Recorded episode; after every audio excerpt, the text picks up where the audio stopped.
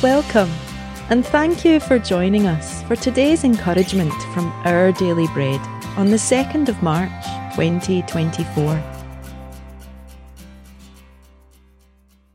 The Bible reading today is Ezekiel chapter 1, verses 22 to 28.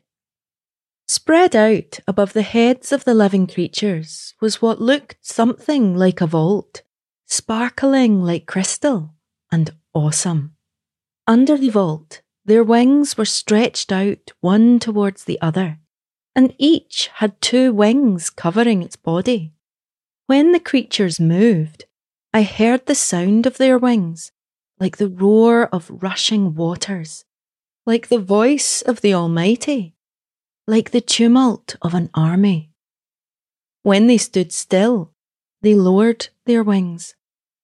Then there came a voice from above the vault over their heads as they stood with lowered wings.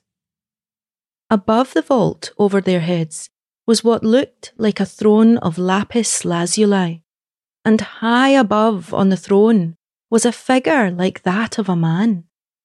I saw that from what appeared to be his waist up, he looked like glowing metal, as if full of fire, and that from there down he looked like fire, and brilliant light surrounded him. Like the appearance of a rainbow in the clouds on a rainy day, so was the radiance around him.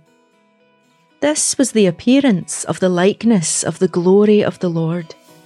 When I saw it, I fell face down, and I heard the voice of one speaking.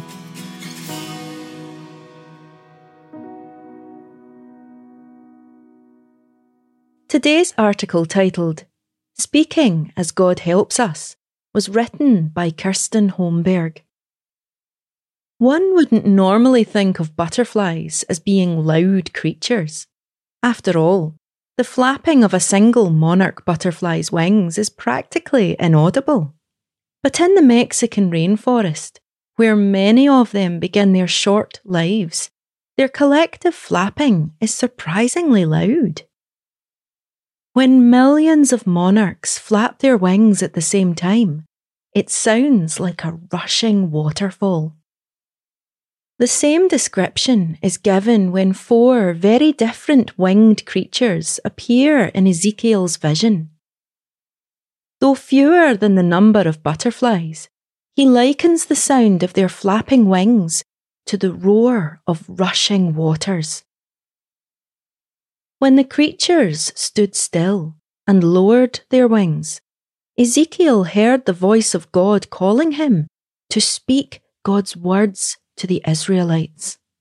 Ezekiel, like the other Old Testament prophets, was charged with the task of speaking truth to God's people. Today, God asks us all to share the truth of His good work in our lives with those he puts around us. Sometimes we'll be asked a direct question, an invitation to share that's as loud as a waterfall. Other times, the invitation might be more of a whisper, such as seeing an unspoken need. Whether the invitation to share God's love is as loud as a million butterflies or as quiet as just one, we must listen as Ezekiel did, with ears tuned to hear what God wants us to say.